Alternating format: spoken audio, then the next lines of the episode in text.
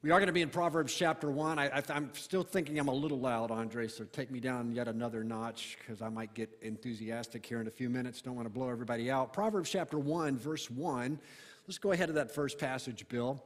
The Proverbs of Solomon, the son of David, king of Israel, to know wisdom and instruction, to discern the sayings of understanding, to receive instruction in wise behavior, righteousness, justice, and equity it is really a tremendous blessing to be given by God this word that He has provided for us to teach us in wise behavior. That's what Proverbs is. We, we can read it and gain understanding. We come to know with confidence what we can do to experience the favor of God upon our lives, to enjoy a life of victory and a life of abundance. And today we hit on another theme from Proverbs, which is this choose good friends. Choose good friends. And for this study, we go no further than the 10th verse of chapter 1 for a relevant passage. Verse 10 My son, if sinners entice you, do not consent. If they say, Come with us, let us lie in wait for blood. Let us ambush the innocent without cause. Let us swallow them alive like Sheol, even whole as those who go down to the pit. We will find all kinds of precious wealth. We will fill our houses with spoil. Throw in your lot with us. We shall all have one purse. And all that, we're told, is what sinners say. And here now is what wisdom says, verse 15 My son, do not walk in the way with them. Keep your feet from their path.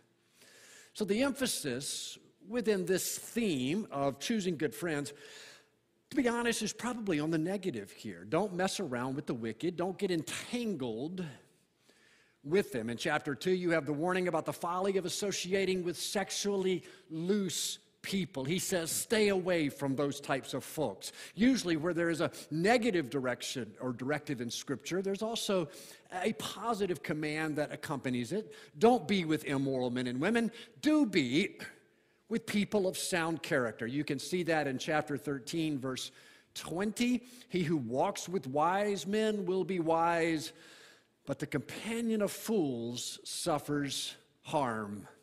Now, that may state our theme for today as clearly as any verse in Proverbs. You see the glaring contrast. If your friends are wise, odds are you too will become wise. But if your buddies are fools, you are in a world of hurt. That's why chapter 14, verse 7 says, read it with me stay away from fools, for you won't find knowledge on their lips. And finally, chapter 22, verse 24 do not associate with a man given to anger, or go with a hot tempered man, or you will learn his ways and find a snare for yourself. Here's the point don't, make, don't become buddies, don't become close friends with evil people, but instead, Make friends who are righteous and wise. This is apparently a major concern for our God, and now I want us to consider why that is. Why is the company you keep such a big, big deal? I suppose the reason is obvious if you face it honestly.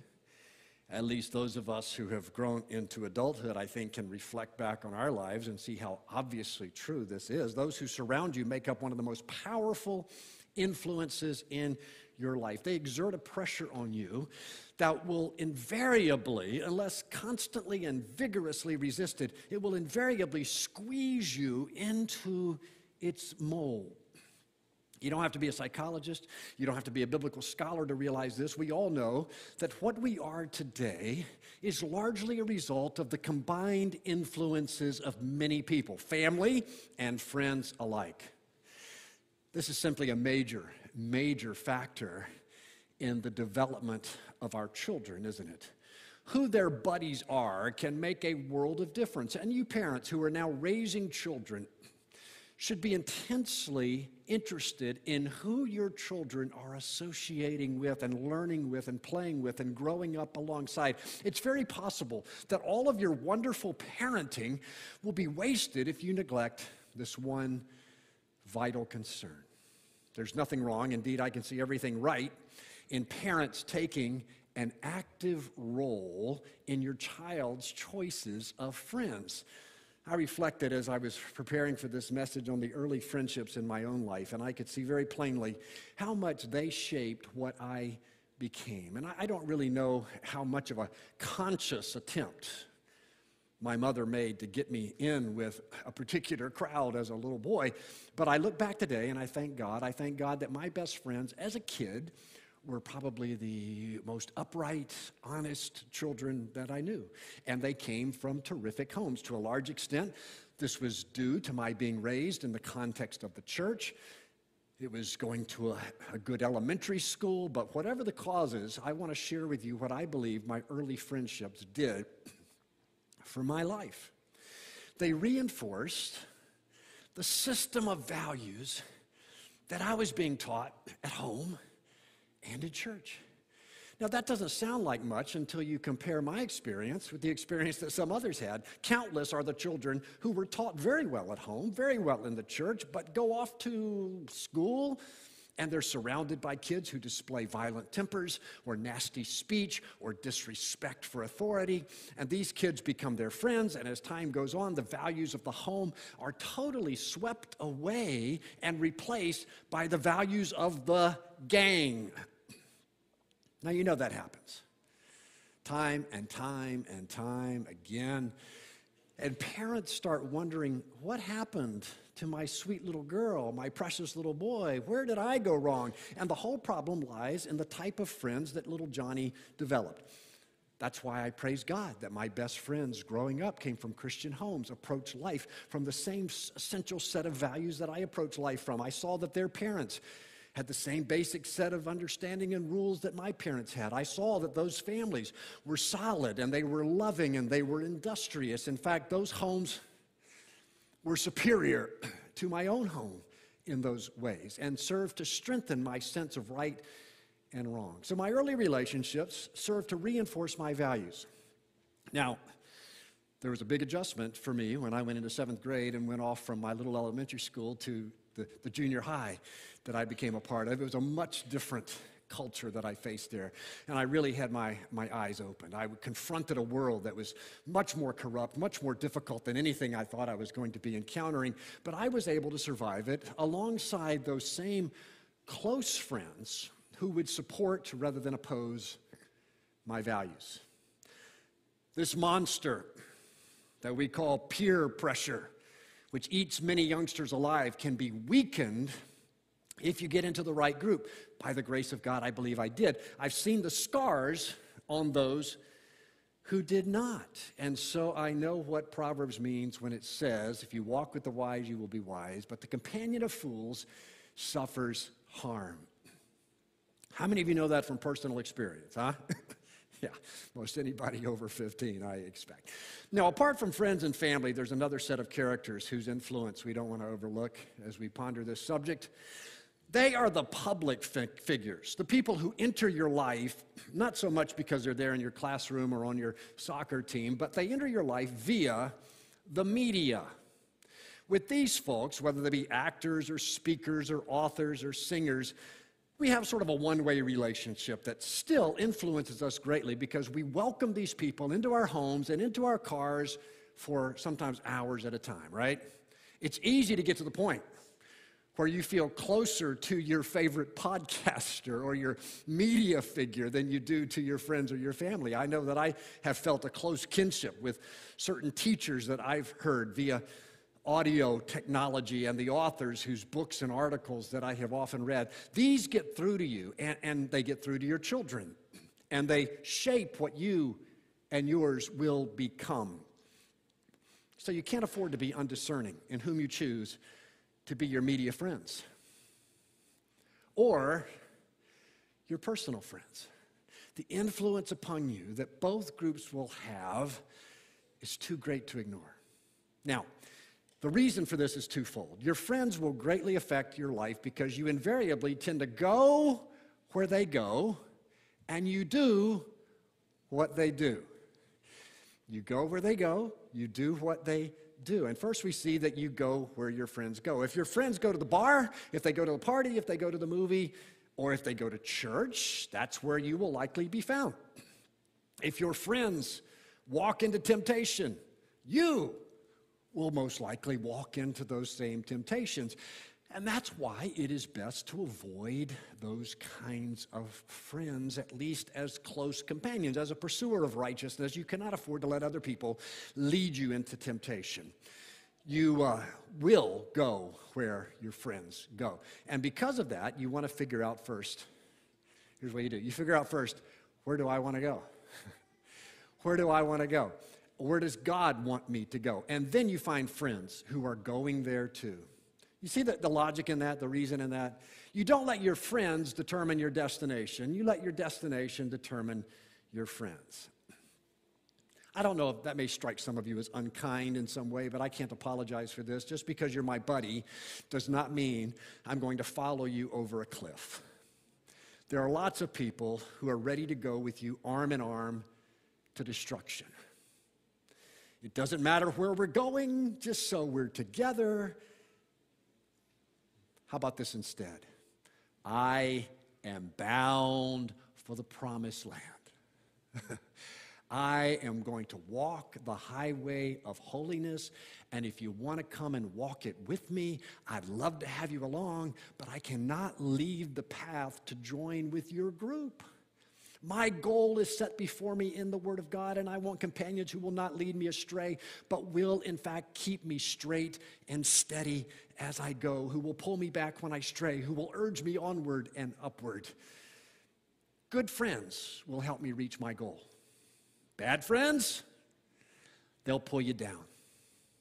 Remember, too, that we are trying to avoid temptation. What does the Bible say? Flee temptation. Flee temptation. Making friends of evil people, that's running towards temptation, not away from it. Proverbs makes clear that to do so is asking for trouble. Chapter 16, verse 29. A, vi- a man of violence entices his neighbor, leads him in a way that is not good. Now, you may, you may say to yourself, well, I'll hang with my godless friends, but I won't do what they do. That's not fleeing temptation. Your choice of friends is critical because you will go where they go. Then, two, you will do what they do. You will. This is the principle of imitation. You become like those around you. You, you do. Why is it that none of your children have a British accent? Huh? You would think, I mean, a certain proportion or percentage of your kids would have British accents. In a country across the ocean, almost all the kids have British accents, but none of your kids do. Why do kids in Alabama tend to speak with a southern drawl, but kids in New Jersey, none of them do? The principle of imitation. We tend to become like those that we live around and among. It's true with speech, it's true with dress, it's true with morals, it's true with religion. It is a fact of life that says a great deal about who you want to surround yourself with. 1 Corinthians 15 33. Let's read it out loud together. Do not be deceived. Bad company corrupts good morals. Pretty clear, right? Don't be deceived. Bad company corrupts Good morals, that's simple. It's obviously true, but so great is our ability to deceive ourselves that the apostle felt the need to add that little preface.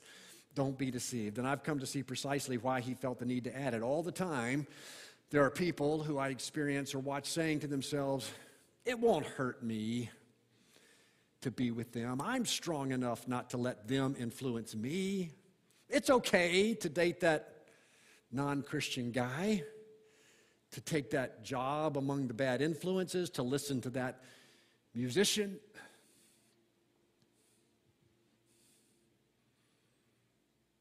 Who are you kidding?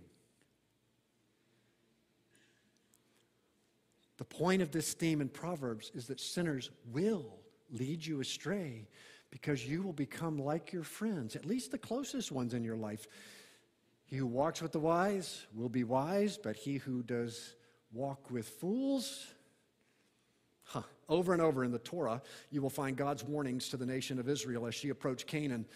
And the nation was warned about their getting overly engaged with and connected and entangled with the pagan nations around them. At the end of his life, after leading the people into the promised land, Joshua delivered his final address to his people, his last expression of concern for, for Israel. There's a number of verses, but uh, we're going to work through this. Follow along. He says, Be very firm then to keep and do all that is written in the book of the law of Moses, so that you may not turn aside from it to the right hand or to the left, so that you will not associate with these nations, these which remain among you, or mention the name of their gods, or make anyone swear by them, or serve them, or bow down to them, but you are to cling to the Lord your God, as you have done to this day. For the Lord has driven out great and strong nations from before you, and as for you, no man has stood before you to this day. One of your men puts to flight a thousand, for the Lord your God is he who fights for you, just as he promised you. So take diligent heed to yourselves to love the Lord your God. For if you ever go back and cling to the rest of these nations, these which remain among you, and intermarry with them, so that you associate with them and they with you, know with certainty that the Lord your God will not continue to drive these nations out from before you, but they will be a snare and a trap to you Oh boy, don't you wish you had audio tape of this? Don't you wish this, this speech was on YouTube so you could, you could pick up on the passion with which Joshua spoke to the people at this point in his, in his life? These will be a snare and a trap to you and a whip on your sides and thorns in your eyes until you perish from off this good land which the Lord your, your, your God has given you. So they are warned not to marry, not to join themselves in any way with these other nations. Do you know why? In Deuteronomy 7, Moses gave the same orders, and he explained it this way They will turn your sons away from following me to serve other gods. Then the anger of the Lord will be kindled against you, and he will quickly destroy you. Essentially, he says you should not associate with them because if you do, you will become like them. You may not become as bad as them, but you will be influenced by them. Now, I could see how clearly this was the case in my own life. Especially in one area of my life as a young person, and that was what we called cussing. The use of foul language, expletives. My parents did not cuss, well, not in front of me. I was taught not to use that kind of language, and I grew up assuming that as a Christian young man, I would never adopt that type of language. Although I knew kids who cussed, when I was uh, a little boy. It never became the dominant language of my culture until, well, into junior high school. Even then, I withstood the pressure because my best friends did not participate in that language. But about ninth grade, two things changed. First, some of my friends started to succumb to the cultural norms. And secondly, a summer as an exchange student put me around a whole new set of friends. My friends from Colombia, Sudamerica they curse like sailors bilingually in two languages. And in fact, I first started using foul language in Spanish. And then when I came back to the United States, I started translating it into American. I, I remember going through customs in Miami, and for the first time in my life, I, I, I uttered an expletive in front of an adult. That I still would not do, but of course, my new habit fit in perfectly with the high school subculture of which I was a part, and eventually, even the last holdouts among my friends picked up the lingo. It was a set of ungodly friends that led me into that habit. Now, guess how I stopped? I didn't leave the world. I still heard all the verbal garbage out there on the basketball court or in the school classroom, but I developed a new set of friends coming out of high school. It, it was not, uh, it's not your, again, I say it's not your acquaintances that affect you so much as the people with whom you are more intimate. My new friends, they did not cuss. They did not want me to cuss, and they let me know that. And through their influence, my conscience, which had been worn away, was renewed. Well, ponder this principle of imitation. What it means for us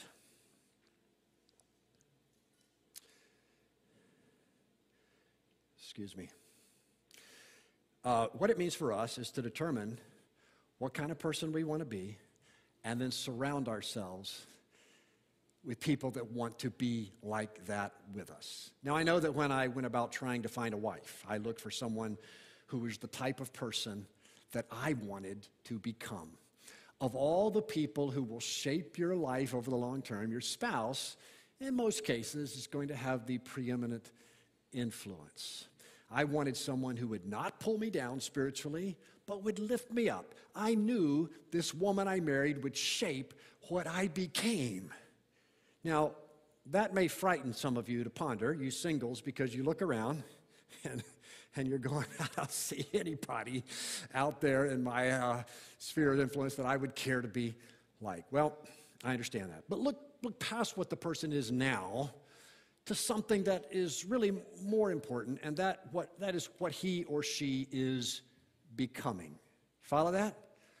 Not so much what, where are they now, but what are they becoming? I had a call the other day uh, from a good friend of ours who was asking if he and his wife could stop by and have dinner and spend the night with me and Beth in a couple of weeks. And, uh, and he said he was on his way to a wedding. And we, we, would like to come by and uh, visit with us uh, on his trip. And, uh, and we were like, sure. And I said, uh, whose wedding are you going to? He said, well, it's, uh, it's my wife's aunt. Your wife's aunt's getting married? He said, yeah. I said, how old is she? And he said, she's 93. And I said, Well, how old's the, uh, how old's the groom? Oh, he's 96. He says, The bet, the maid of honor is 99.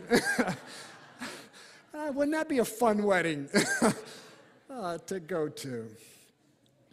And if you've been around here very long, you know one of my favorite stories is about the elderly man who had just been remarried to a woman about as old as him, and someone asked him how he and his elderly bride met.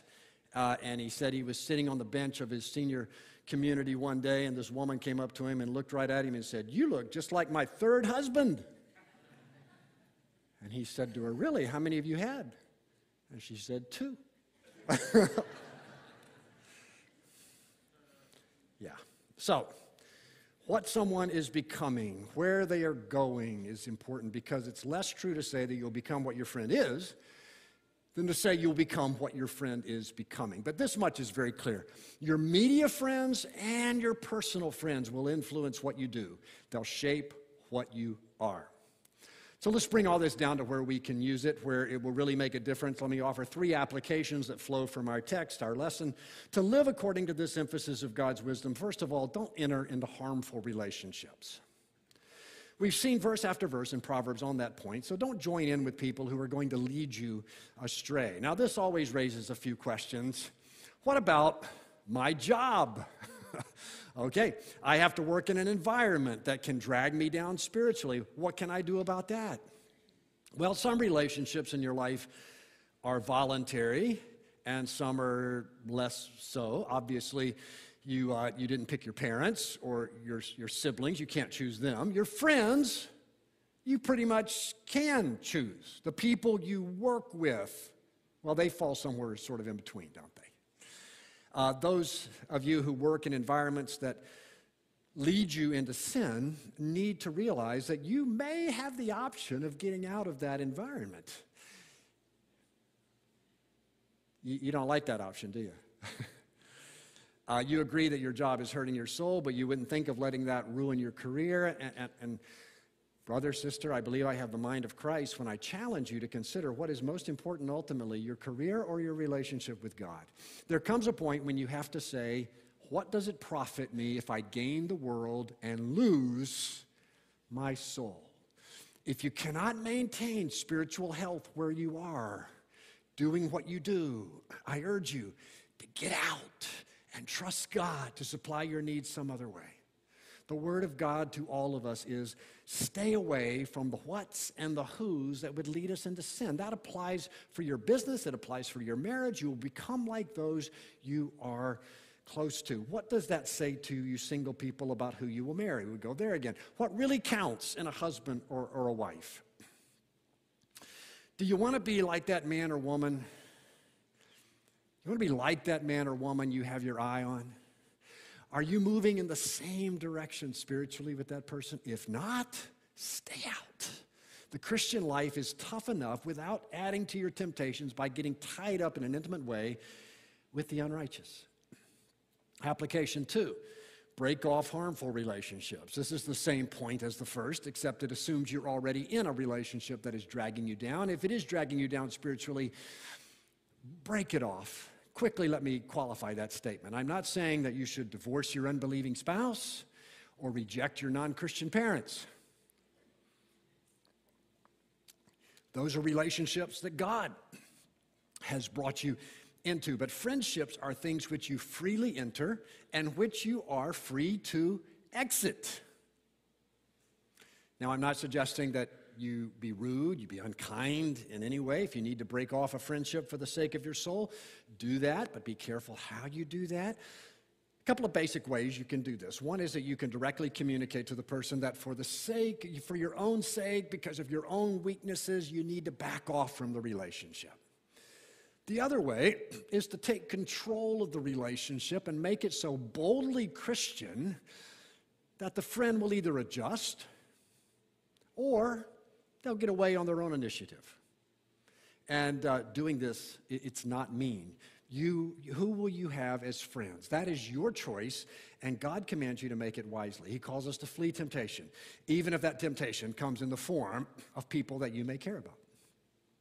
Before I move on to our third application, I want to briefly comment on the, but what about Jesus' response? This is the objection that notes that our Savior was a friend of sinners, and so shouldn't we be like him, a friend of sinners?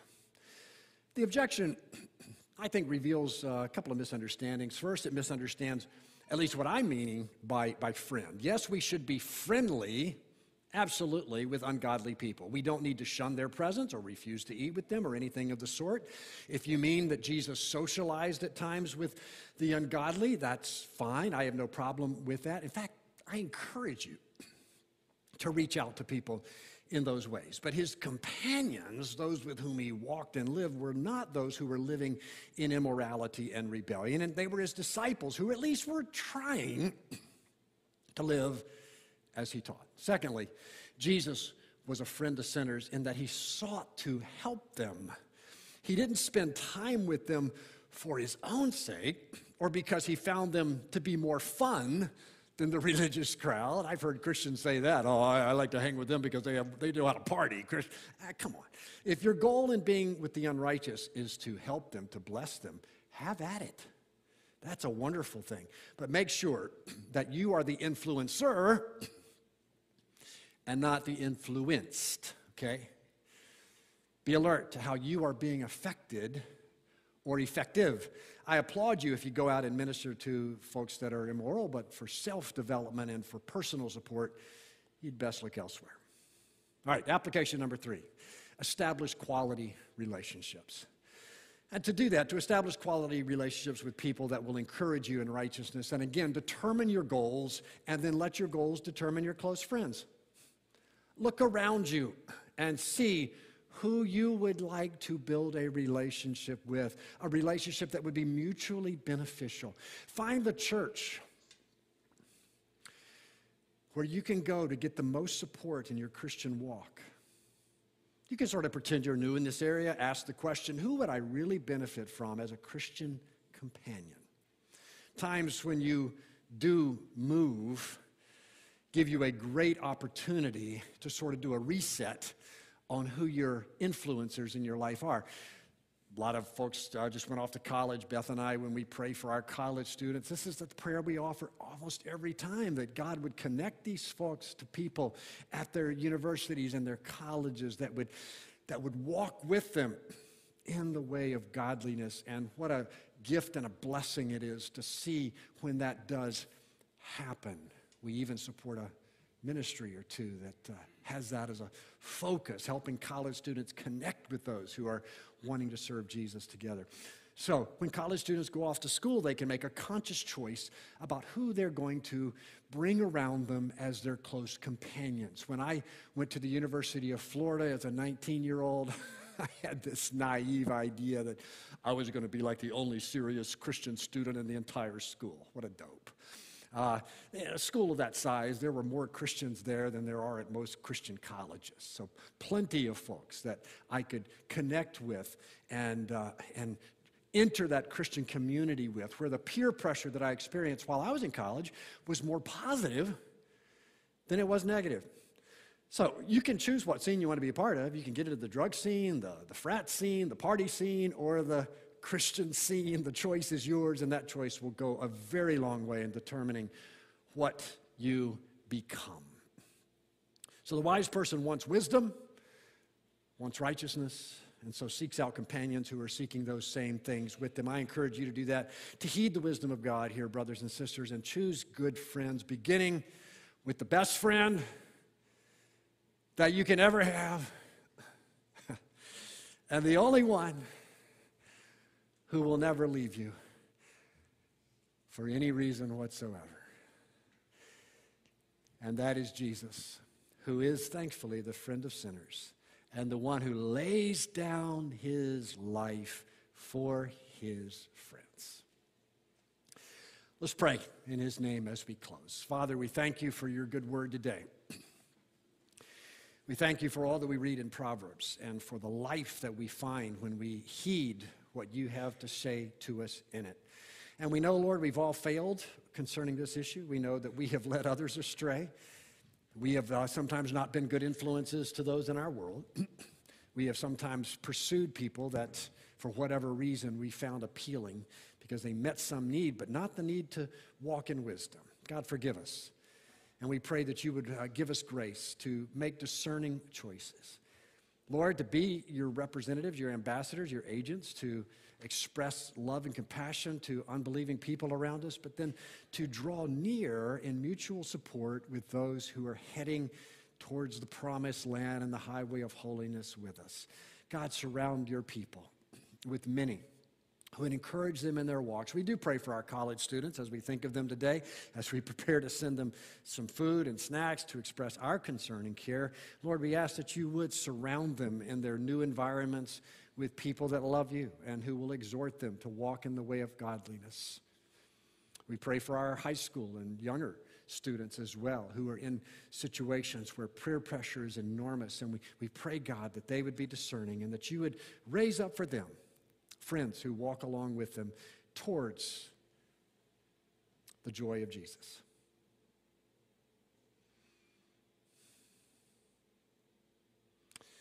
And so, Father, we pray that you make us wise, men and women, boys and girls, for your glory. Amen.